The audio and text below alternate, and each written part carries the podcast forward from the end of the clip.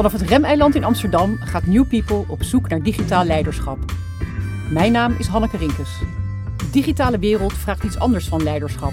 We leven in roerige tijden en de coronacrisis heeft de druk verder verhoogd. Afwachten is geen optie. Waarin verschilt digitaal leiderschap van leiderschap zoals we dat kennen? Waarom een andere naam hiervoor? In ieder geval niet omdat alles nu digitaal gaat, want dan zou iedere leider een digitale leider zijn.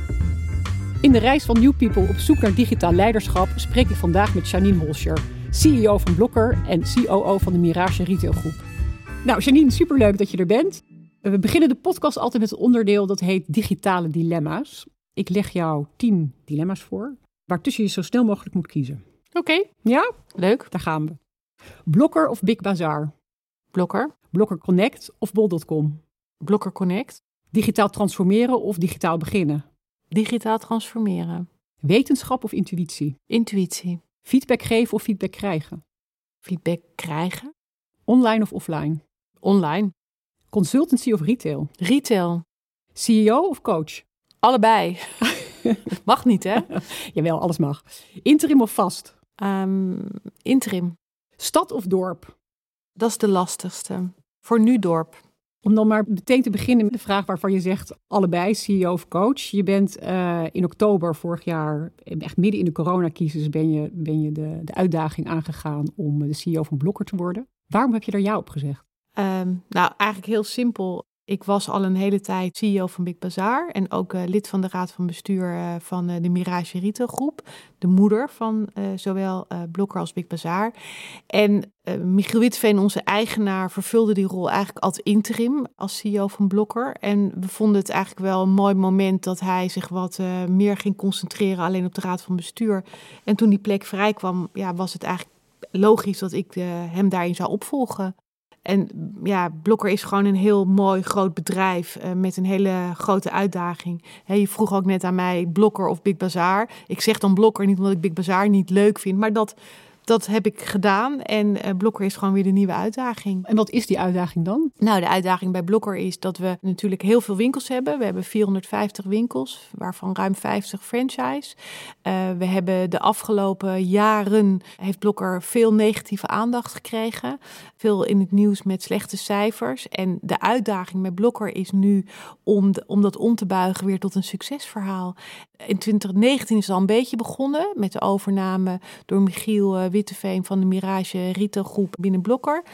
Um, en in 2020 is dat gewoon uh, heel erg goed gegaan. Dus die transformatie naar een, een, winstgevend bedrijf, die hebben we helemaal ingezet. En ik durf ook eigenlijk wel te zeggen dat als wij niet dicht hadden gemoeten op 15 december, dan hadden we echt tegen winst aangeschurkt. Nou, dat is een ongelooflijk, ongelooflijk knap uh, ja. resultaat. Ja. Dus uh, ja.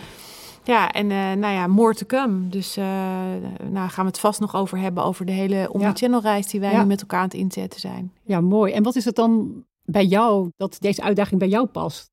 Nou, ik hou heel erg van veranderen. Hè. Dus een van de vragen was interim of vast, die je ja. net in het dilemma ja. gaf. Ik ben uh, de afgelopen twintig jaar heb ik interim gewerkt.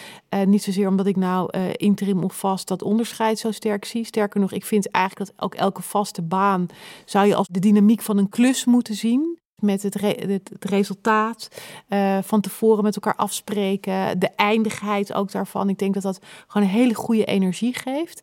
En Blokker geeft mij dus uh, ja, ook weer energie omdat het weer iets nieuws is voor mij.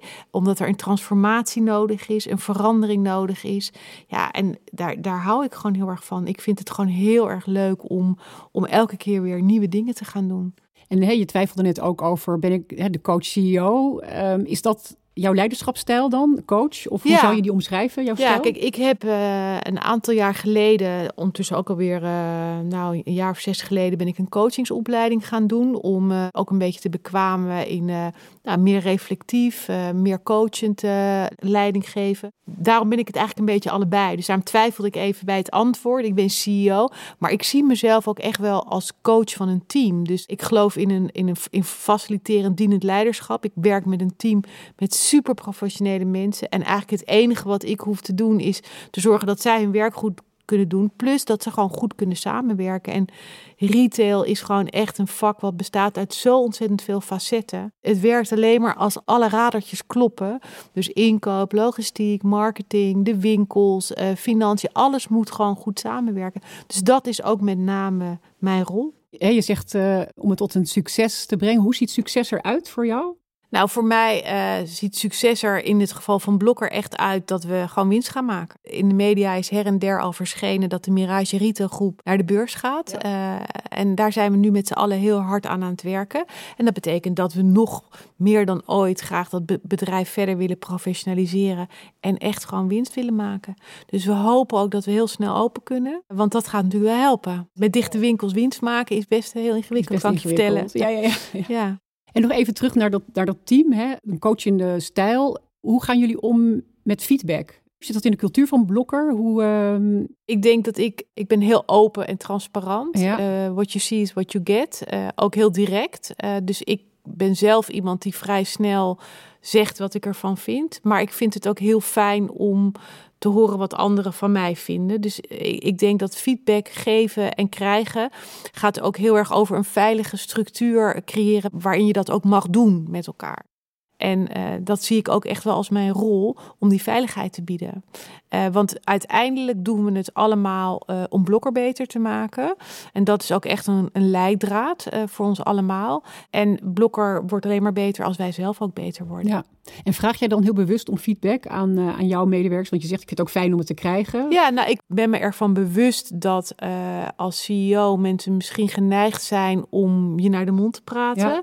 Dus wat ik bijvoorbeeld ook altijd zeg is, je moet wel eerlijk het, eerlijke antwoord geven. En niet uh, ja zeggen omdat ik het ben. Dus je bewustzijn ook van je eigen blinde vlekken vind ik daar ook een heel belangrijk aspect bij.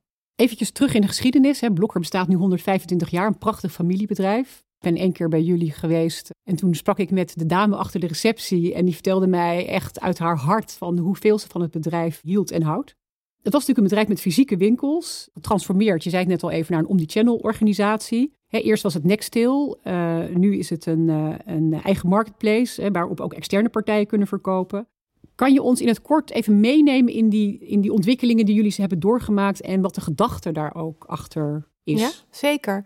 Kijk, um, Blokker was natuurlijk een onderdeel van Blokker Holding, een groot conglomeraat aan allerlei diverse winkelformules. En overigens was Nextel daar ook een onderdeel van. Hè? Dus Nextel was niet van Blokker, maar was van Blokker Holding en servicede al die verschillende winkelformules als Intertoys en Blokker, maar ook toen nog Leenbakker, et cetera. En toen uh, er werd uh, besloten om die holding af te bouwen en ook om een aantal bedrijven te verkopen, um, uh, bleven er uiteindelijk in 2018 nog maar twee bedrijven over binnen Blokker Holding. En dat waren Blokker en Big Bazaar. En um, toen is eind 2018 de familie, die waren toen nog daar eigenaar van. En die hebben toen uiteindelijk gezegd, we gaan verkopen. Ik was toen net aan boord als interim CEO bij Big Bazaar. Toen zijn we een verkooptraject gestart, zoals dat dan gaat. En hebben we ons bedrijven aangeboden aan heel veel partijen, heel veel presentaties gehouden. En eigenlijk helemaal op het eind zei Michiel Witteveen, die toen de, de, voorzitter van de Raad van Commissarissen was, dus eigenlijk verkopende partij, die zei: Ik ga het zelf kopen. Nou, dat was natuurlijk eh, best een, uh, een hele bijzondere move. En uh, toen is 24 april 2019 Mirage Retail Groep opgericht um, met Blokker en Big Bazaar. En daar hebben we toen in september nog Intertoys aan toegevoegd. We hebben in, uh, in datzelfde jaar de licentie gekregen voor Nederland voor Miniso. Um, en we hebben recent in oktober BCC geacquireerd. Uh, dus wat je ziet is dat er nu een groep is ontstaan met totaal 872 winkels in Nederland. Dus offline winkels. Uh, we gaan het zo hebben over het digitale stuk daarvan. Ja. Met 10.000 medewerkers. Dus echt opeens een hele grote speler. Uh, als je dan kijkt naar Blokker. Blokker werd natuurlijk ook geserviced door Nextel. Maar dat is echt wel voor mijn tijd. Dus intussen is de, zeg maar het hele digitale verhaal in Blokker geïncorporeerd. We zijn ook vorig jaar oktober overgegaan met onze hele achterkant gereplatformd naar Salesforce. Dus daar staat gewoon een hele professionele website. We hebben ons aparte e-commerce DC, wat we in Gouden hadden, dat hebben we een omnichannel DC gemaakt van, van Geldermalsen, waar we onze offline activiteit al deden. Dus dat is helemaal geïntegreerd. Uh, dat is natuurlijk allemaal achterkant. En de stap die we nu aan het maken zijn, is ook om naar de voorkant te gaan. Met name onze expertise zit in huishoud, tafelen en koken. Daar hebben wij een, een, een, redelijk compleet assortiment met zowel aanmerken als eigen merken. Dat bieden we aan op onze website. Maar wij kunnen natuurlijk niet die hele markt coveren. Nou, dus wij willen heel graag zo compleet mogelijk daarin zijn. En daar, vandaar ook de marketplace, waar wij dus uh, honderden sellers, noemen wij die intern op hebben. Waarbij onze klanten dus ook via een seller net dat ene speciale retro cappuccino apparaat kunnen bestellen. Wat wij niet in onze reguliere collectie hebben. Uh, waarbij Blokker dus wel het plan platform is voor al je koken, huishoud- en tafelartikelen. Nou, daaromheen hebben wij in onze fysieke winkels uh, uh, en ook op onze website natuurlijk ook alle andere artikelen. Um, en, en in die randen uh, zie je ook wel sellers, maar het accent ligt echt op koken, huishoud en tafelen. En die transformatie naar die, naar die omnichannel organisatie, wat kom je daarin tegen qua moeilijkheden? Nou, kijk, het klinkt allemaal heel uh, simpel. Precies, We hebben ja. het natuurlijk ook al jaren over. Omnichannel is ook volgens mij de meest uitgeholde term, containerbegrip, wat je maar kunt bedenken. Maar om daar echt inhoud aan te geven en te zorgen dat het op alle fronten klopt, dat is echt nog wel een heel veel job. En wat wij nu zien is dat ook met name die last mile heel belangrijk begint te worden. Dat hebben we natuurlijk zeker nu uh, in de coronacrisis ontdekt. Uh, we hebben zelf uh, in december, uh, nou dat kan niemand ontgaan zijn, hebben we Blokker Express in drie dagen uit de grond uh, gestampt om die last mile te doen. dat hebben we met onze eigen medewerkers gedaan, met een app die we in een, al tijdens de corona hadden ontwikkeld. Dus die lag al een beetje klaar, maar toch ook heel snel hebben live gebracht. Uh, dus het was allemaal heel erg houtje touwtje, maar het heeft ontzettend goed gewerkt. En op het moment dat PostNL het gewoon echt niet meer aankonden, stonden wij klaar met onze eigen service. Heeft ont ontzettend veel goodwill opgeleverd. Maar los daarvan heeft het ons ook versneld het inzicht gegeven dat daar ook heel veel toegevoegde waarde zit voor Blokker. Want wij zijn meer dan ooit een winkel in de buurt. Uh, onze locatiestrategie zie je ook, is steeds meer gericht op in de buurt aanwezig zijn. Dus um, daar waar er een Albert Heijn of een Lidl is, daar zie je ook steeds vaker een blokker verschijnen voor nou, de dagelijkse dingen. Dus als je net bij de Albert Heijn bent geweest, maar je hebt ook nog een staafmixer nodig, dan kan je die bij ons halen. Maar dat betekent ook dat wij die buurten heel goed kunnen servicen. Dus dat, uh, dat inrichten van die last mile en zorgen dat wij dus, nou ja, uh, anything, anywhere kunnen leveren met een hele grote snelheid, daar zit denk ik voor ons een hele grote winst. Um, en nou, ik, je zei uh, net ook, je hebt uh, met veel pure players ook de afgelopen periode gesproken. Ik denk dat wat ons zo uniek maakt, is dat we nou ja, dat die, die, die online uh, omgeving nu heel erg aan het professionaliseren zijn. Daar is echt nog ook wel veel werk te doen. We weten ook met z'n allen, die offline journey begint ook in 98% van de gevallen gewoon online. Als jij een droogrek nodig hebt, kijk je eerst even online. Wat kost het eigenlijk? Waar kan ik het krijgen? Daar moeten wij aanwezig zijn.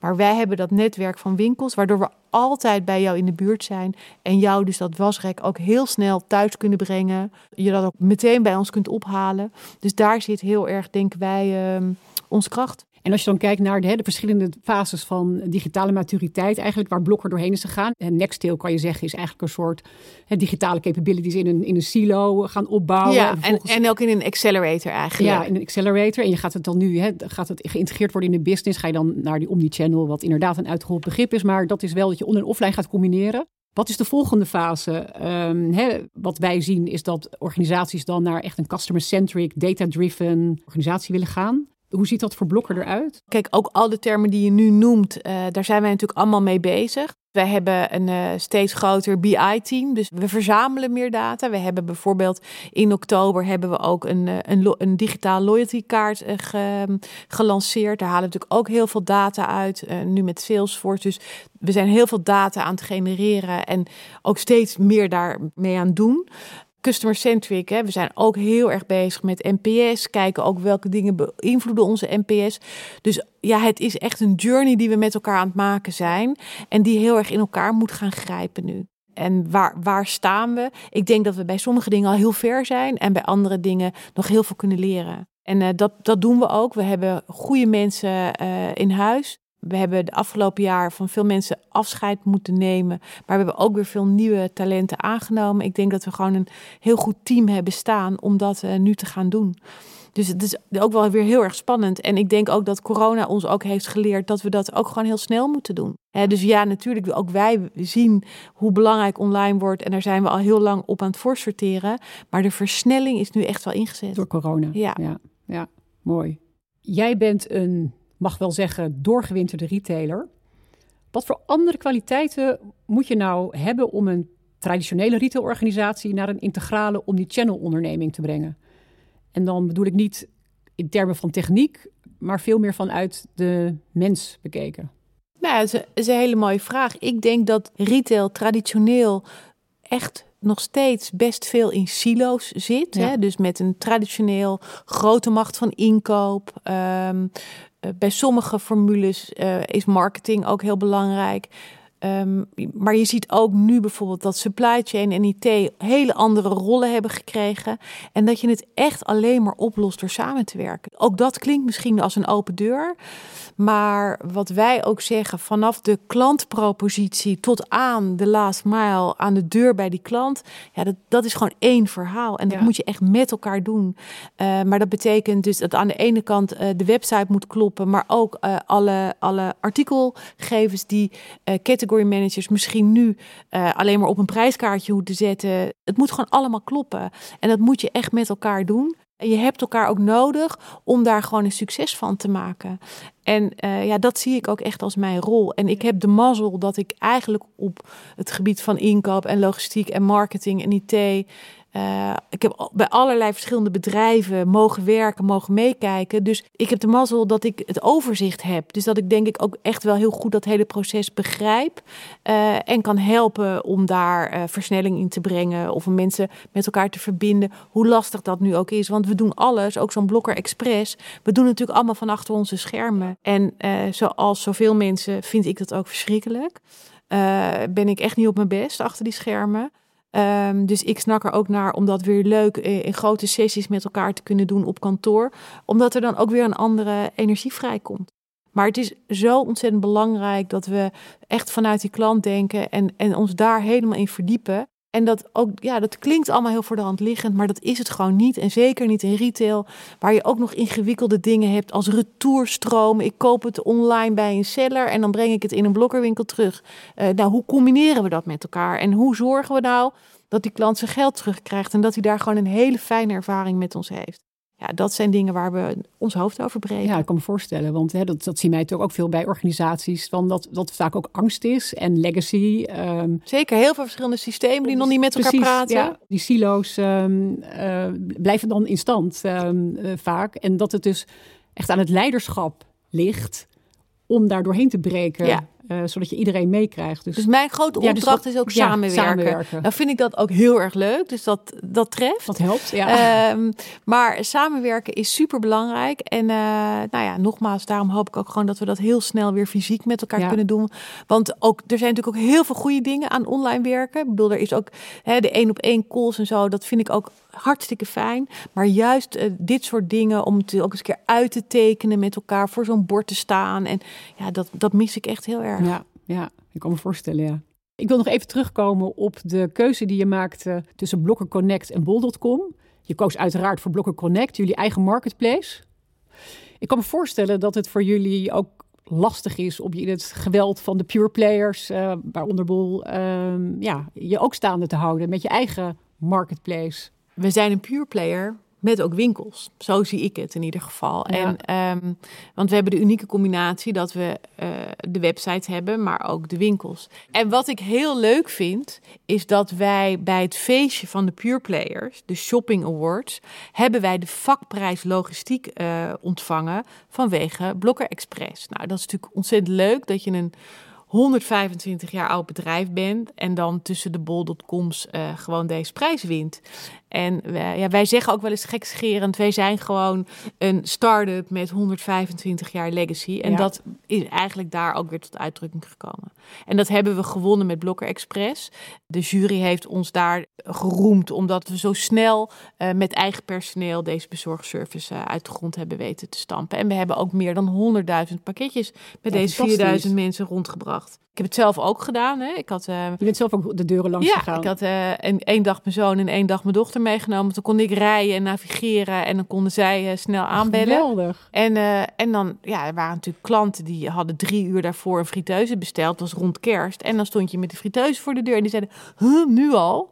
Nou ja, dat heeft ons ook echt wel doen besluiten dat we dit gewoon moeten professionaliseren. Dus Ja. die last mile, ja, dat is ook wel een speerpunt van onze strategie komend jaar. Om die gewoon zelf eh, en heel goed te gaan vervullen. Want dat maakt ons ook echt uniek ten opzichte van de pure players. En ik kan me voorstellen dat het voor de sfeer enorm Oh, goed is zo'n opsteker, want- ja. We hebben dat ook aan al die 4000 medewerkers echt op basis van vrijwilligheid gevraagd om daar mee te doen. Nou, iedereen wilde meedoen. Ik geloof dat er één iemand in het hele bedrijf heeft gezegd, nou, ik liever niet. Er waren ook allerlei mensen van ons hoofdkantoor die hebben meegeholpen, want nou, het liep echt, echt storm. En eh, ja, het is zo'n opsteker voor iedereen dat je daar dan een prijs mee wint. ja. En ook op het feestje van de Pure Players. Ja. Dus ik denk echt dat we daar heel veel eh goodwill mee hebben gecreëerd. En ook voor al die mensen die bij ons werken. Er is natuurlijk zoveel negatieve publiciteit in de afgelopen jaren rond Blokker geweest. En hoe leuk is het dat je nu gewoon weer echt een tijdje al positief in het nieuws bent. Dus dat je op een verjaardagsfeestje een keer iets leuks te horen krijgt.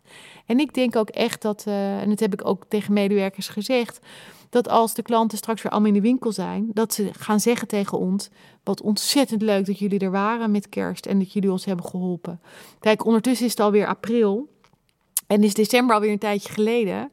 Eh, en we hadden natuurlijk gedacht dat we in januari weer open gingen. Maar nog steeds denk ik. eh, en, en we blijven ook gewoon nu communiceren met onze klant. Ondanks dat we dicht zijn, hebben we natuurlijk een paar weken geleden hebben we, eh, de koffiecupjes gelanceerd. Dus Blokker brengt voor een hele lage prijs kwalitatief supergoeie koffie op de markt. En dat doen we overigens ook heel duurzaam. Hè. We doen het met aluminium cupjes die je weer kunt inleveren bij ons. Ehm, die ingeleverde cupjes, die laten we eh, recyclen. En met dat geld steunen we de Hunger Project. Dus we hebben echt een heel mooi circulair project van gemaakt. En deze week introduceren we de soda watermaker. Ja, die doet eigenlijk hetzelfde als een bekend eh, aanmerk daarin. Ja. Eh, omdat we ook geloven dat wij dat soort artikelen voor een blokkerprijs kunnen brengen. En zodat we datgene wat klanten willen, ja, voor een toegankelijke prijs bij onze klanten kunnen brengen. Dus ja, we zijn met dat soort dingen allemaal eh, bezig. En dat, ja, dat geeft super veel energie. En zei je dan ook als je aanbelde bij eh, klanten van eh, ik ben de baas van Blokker? Nee, dat heb ik nooit gezegd. Nee. Dat vind ik heel vervelend, lijkt me dat. Ja, nee, hoor, nee, nee, dat, dat hoeft niet. nee, nee. Ik vond het al leuk genoeg de reacties. Ja, die dankbaarheid. Weet je, het is voor ons het allerbelangrijkste dat het relevant blijft bij onze klanten. Ja, Daar mooi. gaat het om. Daar Ja. eten we van, zeg ik altijd. Ja, cool, leuk. Ehm, ik vroeg op een gegeven moment aan je als keuze van eh, consultancy of retail. Zei je meteen retail, maar je bent je carrière gestart in consultancy en daarna dus het retailvak ingegaan. Waarom heb je die keuze gemaakt destijds? En wat maakte het dat het een goede keuze was? Want dat is wel gebleken. Ik ben eh, inderdaad mijn carrière begonnen eh, na Nijrode eh, bij de Boston Consulting Group. En ik heb daar ontzettend veel geleerd. Maar ehm, ja, ik, ja, ik vind het toch veel en veel leuker om eh, zeg maar zelf in de business te zitten. En wat ik zo leuk aan retail vind, is hetgeen waar we het net over hadden, is dat het eh, er zijn zoveel knoppen waaraan je mag draaien. En, en het is zo ontzettend leuk als die met elkaar gaan werken en tot iets succesvol leiden. Dus eh, ja, dat, dat is eigenlijk voor mij elke, elke dag weer een feest.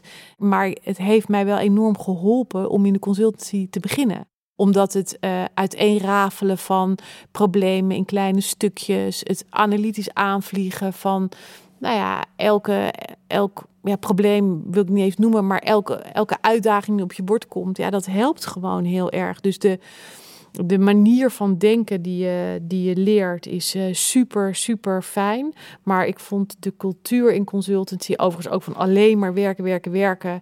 Uh, ja, ik werk nu misschien nog wel harder, maar het was heel erg eendimensionaal. vond ik gewoon, paste gewoon wat minder bij mij. Ja. En is het ook zo dat jij zeg maar, daarin ook nog gevormd bent in je keuze die je toen hebt gemaakt van, door anderen? Is er iemand op je pad gekomen die jou heeft geïnspireerd? Of ehm, nou, ik denk dat mijn carrière, als ik er, ik, kijk er alweer een beetje op terug, hè, dat als het ouder wordt, nee, ga je alweer terugkijken. maar dan, uh, dan, die is ja toch wel gevormd door mensen die je tegenkomt in je leven. Ik ben na mijn studie in Italië uh, gaan werken, omdat ik tijdens een stage iemand tegenkwam die mij op het pad zette van iemand daar en die me weer een kans bood. Dus ik, mijn hele carrière is ook een kwestie geweest van kansen krijgen en die elke keer pakken toen ik uh, dacht, nou ja, consultancy, ik vind het heel interessant, maar mm, en ik deed dat in Milaan en Parijs klinkt heel leuk, maar was ook af en toe best eenzaam. Ik was hartstikke jong en uh, ik wil eigenlijk wel weer gewoon lekker terug naar Amsterdam.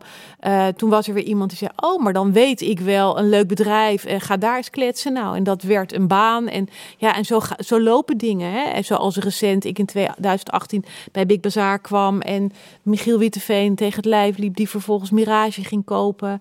Hij is overigens echt een inspirator voor mij door zijn hele ondernemende eh, wijze van managen van dit bedrijf. Dat is echt een schil contrast met de consultancy. Hè? Niet dat het een nou goed is en het ander. Maar het is wel heel interessant om te zien. Ondernemerschap, snel besluiten nemen, niet diepgaande analyses, maar ook gewoon mogen vertrouwen op je intuïtie. Ja, het is een heel mooi avontuur.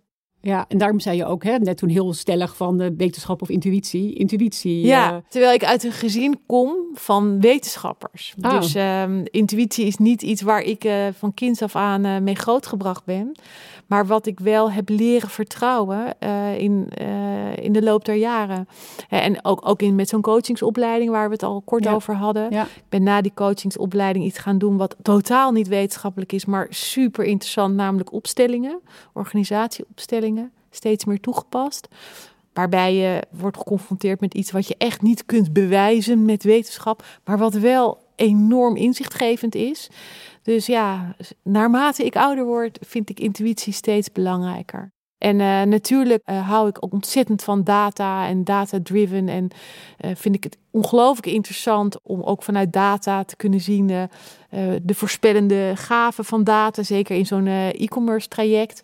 Um, maar intuïtie, zeker in leiderschap, is ontzettend belangrijk de toekomst um, voor jou? Want je zegt, als ik terugkijk op mijn carrière, nee, je staat er gewoon nog middenin. Maar wat, wat, wat hierna, Janine? Ja, nou, daar, daar denk ik eigenlijk helemaal niet over na. Ik ben natuurlijk sinds oktober begonnen bij Blokker. We hebben, uh, zoals ik al eerder zei, een beursgang uh, uh, aangekondigd. Dus daar gaat nu de focus de komende jaren op liggen. Wat daarna, dat zien we dan wel weer. Ik wil gewoon nu eerst dat we winst gaan maken. Ik wil eigenlijk eerst dat de winkels nu open gaan. Dat, dat is de ultra korte termijn. Ja, ja. En niet alleen voor mij, hè, maar voor al die winkeliers en al die kleine ondernemingen, familiebedrijven. Ik zit in die lobbyclubs met de overheid en de schrijnende verhalen. Het echt, uh, nou, wordt heel veel gevraagd van, uh, van mensen. En ook onze medewerkers, die, uh, nou, die snakken er ook gewoon naar. Dus, um, dus dat is de ultrakorte termijn. En dan gaan we gewoon er in 2021 een prachtig jaar van maken, hoop ik, als we weer open mogen. En dan richting winstgevendheid, richting die beursgang. Nou, en dan zien we wel weer verder. En met alles wat er tussendoor komt. Dus ik ben ehm, voor mij als persoon niet heel erg een plannenmaker. Ik pak mijn kansen en ik zie wat er op mijn pad komt. Ja, en ik denk dat deze fase van Blokker, als ik jou zo hoor, ook heel goed bij jou past. Ja. Um, die transformatie, het versnellen, het vooruitbrengen. Ja, en, en niet alleen wat we bij Blokker doen. Nee, ik heb natuurlijk een, een dubbelrol. Dus uh, ik ben CEO van Blokker, maar ja. ik zit ook in de raad van bestuur. We hebben daar heel bewust voor gekozen. We wilden gewoon niet een hele grote holding. Dus uh, we hebben een raad van bestuur, maar ook mijn andere collega's vervullen ook allemaal dubbelrollen.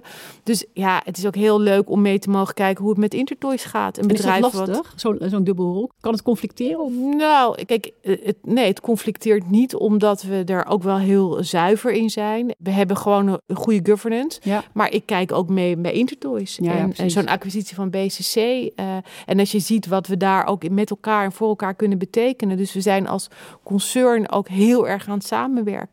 En uh, Intertoy is een bedrijf wat natuurlijk uh, failliet is geweest. Wat wij uh, daarna hebben kunnen kopen na de herstart. Toen het eigenlijk ook door die toenmalige eigenaar een beetje verwaarloosd werd. Als je, die hebben gewoon vorig jaar winst gemaakt. Dus ja, het is gewoon ontzettend leuk om te zien dat al deze bedrijven het gewoon goed doen. Ja, we met, met z'n allen ook heel erg moeten gaan uitnutten dat we en winkels hebben En, een goede online presence. En um, we hebben het even over jouw leiderschap gehad. Er wordt nu veel geschreven over leiderschap, vrouwelijk leiderschap, mhm. digitaal leiderschap. Wat is naar jouw mening hè, de ontwikkeling waar we nu als economie in zitten, als maatschappij in zitten? Wat is nu het allerbelangrijkste? Wat voor type leiderschap hebben we nu nodig? Ja, wat ik heel erg merk nu met corona, en dat heeft denk ik ook wel heel erg te maken met dat we zoveel werken achter schermen, dat het leiderschap steeds persoonlijker wordt. Dus daar waar we misschien een paar jaar geleden nog heel erg bezig waren met de resultaten en de inhoud, merk ik nu dat gek genoeg je zit achter dat scherm de hele tijd over de inhoud te praten. Maar ik ben nog veel meer bezig met hoe het met mensen persoonlijk gaat. Omdat de context waarbinnen iemand werkt nu nog weer veel belangrijker is. Omdat je het gewoon niet aan de lijve kunt ondervinden hoe het met iemand gaat. Dus je bent er veel meer mee bezig van. Wat is de thuissituatie? Kan deze persoon daarin functioneren? Uh, wat brengt hij mee? Um, dus ik denk dat het ook heel erg gaat over persoonlijk zijn. En het gaat ook over mogen, mogen zijn wie je bent. Dus uh, is voor mij ook zelf een belangrijk thema. Ik vind het gewoon heel belangrijk dat je gewoon jezelf kunt zijn. Je moet jezelf niet op je werk anders hoeven voordoen dan dat je thuis bent. Dat moet echt dezelfde persoon zijn. Ehm, en soms voelen mensen zich verplicht om dat niet te doen. Nou, dat vind ik doodzonde. Dus dat is, vind ik ook heel belangrijk in het leiderschap nu. Maar dat welzijn van mensen, zorgen voor elkaar, ik denk dat dat ook in leiderschap nu heel belangrijk is. En kwetsbaarheid. Ook durven zeggen als je het even niet meer ziet zitten. Of als het even niet zo goed met je gaat. Of als je het even niet weet. Of als je een antwoord op een vraag niet weet. Nou, dat is echt helemaal geen schande. Dus het hoeft allemaal niet zo stoer en uh, nee. Gewoon lekker jezelf zijn. Is dat bij Blokker de cultuur? Die kwetsbaarheid, kan je dat laten zien? Uh... Nou ja, ik herinner me nog dat we uh, bijna live waren met Blokker Express. En dat ik zei, oh jongens, ik vind het zo bijzonder. Ik moet echt bijna huilen. Nou, ik heb een team met alleen maar mannen. En die keken me aan, oké. Uh, maar dat wordt dan wel een soort grapje van, oh, moet je weer bijna huilen. Maar op een gegeven moment betrapte ik er ook een mannelijke collega op die zei, nou, om met Janine's woorden te spreken, ik werd wel een beetje week. En denk ik, ja, nou ja, oké. Dus mooi, dat is toch mooi. Ja, ja. Dat, moet het ook met een grap en een lach en een traan kunnen doen. Ja. Maar ja, dat is er dus wel, ja. Ja, grappig. Ik heb dat ook eh, wel eens hier gehad. Dat je dan zegt van, ik ben zo trots. Ik moet bijna huilen van trotsheid of zo. Uh, inderdaad. Uh, ja, dat is fijn als je dat gewoon kan zeggen en dat het ook wordt gevoeld. Wat, wat voor advies zou jij nu meegeven aan onze luisteraars? Uh, nou, blijf jezelf gewoon. Weet je, uh, dat is gewoon het allerbelangrijkste. Want ook in je werk, als je gewoon uh, het gevoel hebt dat je dat niet kan zijn, ja, dan sta je ook niet in je kracht. Dat klinkt misschien ook heel clichématig, maar dat is wel wat ik heel erg aan de lijf ondervind. Zorg dat je een context voor jezelf kunt creëren waarin jij mag zijn wie je bent. En natuurlijk hoef je niet tevreden altijd te zijn met jezelf. Dus je moet jezelf wel blijven uitdagen. Maar in je persoonlijkheid moet je wel jezelf kunnen zijn. Dus als jij een heel extravert persoon bent en je bent in een omgeving waar iedereen dat heel raar vindt, ja, dan is dat gewoon niet je goede omgeving. En ik zie nog steeds al mensen om mij heen die zich daar dan in gaan aanpassen. En dat vind ik gewoon echt heel erg zonde. En zelfreflectie vind ik ook een super belangrijk iets. Dus, hè, dus daarom zeg ik ook, het is ook niet zo dat je dan uh, als je maar jezelf bent, nooit meer iets hoeft te verbeteren. Tuurlijk moet je dat wel. Maar het belangrijkste is dicht bij jezelf blijven. Nou, mooi om mee af te sluiten, denk ik. Heel veel dank, Janine, voor, uh, ja, voor je mooie open verhaal.